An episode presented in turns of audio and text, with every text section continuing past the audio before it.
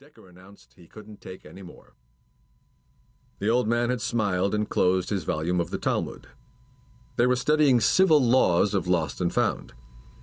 After the lesson, they talked a bit, smoked some cigarettes, the first nicotine fix Decker had all day. Thirty minutes later, he departed with an armful of papers to study for next week. But he was too hyped up to go home and sleep. His favorite method of coping with insomnia was to take long drives into the foothills of the San Gabriel Mountains.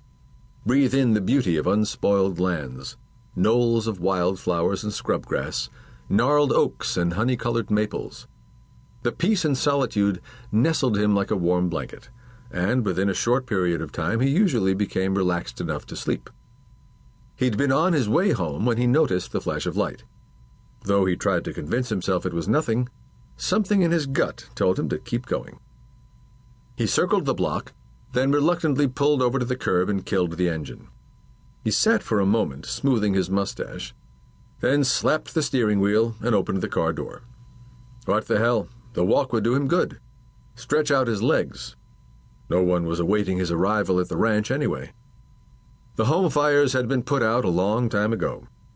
Decker thought of his phone conversation with Rina earlier in the evening. She'd sounded really lonely, hinted about coming back to Los Angeles for a visit. Just her and not the boys. Man, had he sounded eager. Over-eager. He'd been so damned excited she'd probably seen his horns over the telephone wires. Decker wondered if he'd scared her off, and made a mental note to call her in the morning. He hooked his hand radio onto his belt, locked the car, and opened the trunk. The trunk light was busted, but he could see enough to rummage through the items. First aid kit, packet of surgical gloves, evidence bags, rope, blanket, fire extinguisher. Where had he put the flashlight? He picked up the blanket. Success. And, miracle of miracles, the batteries still had juice in them. A quick search on foot. The early morning air felt good on his face. He heard his own footsteps reverberating in the quiet of the night, and felt as if he were violating someone's privacy.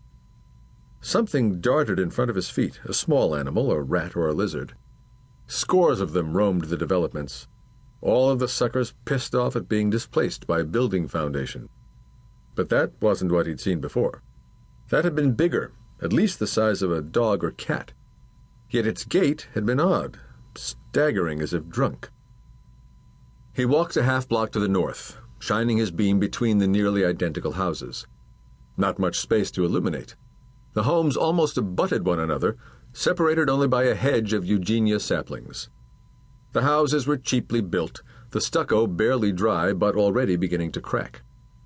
The front lawns were patches of green sod, and many of them held swing sets and aluminum lawn furniture. Some of the driveways were repositories for toys, bicycles, baby walkers, bats, and balls. The uncluttered driveways housed vans and station wagons, and small motorboats as well. Lake Castaic was 15 minutes away. The developers had advertised that and had succeeded in their goal of attracting young families. 10% down and low cost financing hadn't hurt either. He strolled to the end of the street. This one was called Pine Road, then crossed over and started back to the unmarked. Then he heard it a faint whistling in the background. A familiar sound, one that he'd heard many times in the past but couldn't place at the moment. He jogged in its direction. The sound grew a little louder, then stopped. He waited a minute.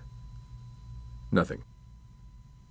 Frustrated, he decided to head home, then heard the whistling again, farther in the distance. Whatever was making the noise was on the move, and it was a quick little bugger. He sprinted two blocks down Pine Road and turned onto Ohio Avenue. Loads of imagination the developers had when naming the streets. The north south roads were trees, east west were states. The noise became louder, one that Decker recognized immediately. His heart raced against his chest, the adrenaline surge. The sound was now clear, a high pitched wail. Goddamn wonder it didn't wake up the entire neighborhood. He ran in the direction of the shriek, pulling out his radio and calling for backup. Screaming heard on Ohio and Sycamore. He pulled out his gun. Police! he shouted. Freeze! His voice echoed in the darkness. The crying continued, softer than before.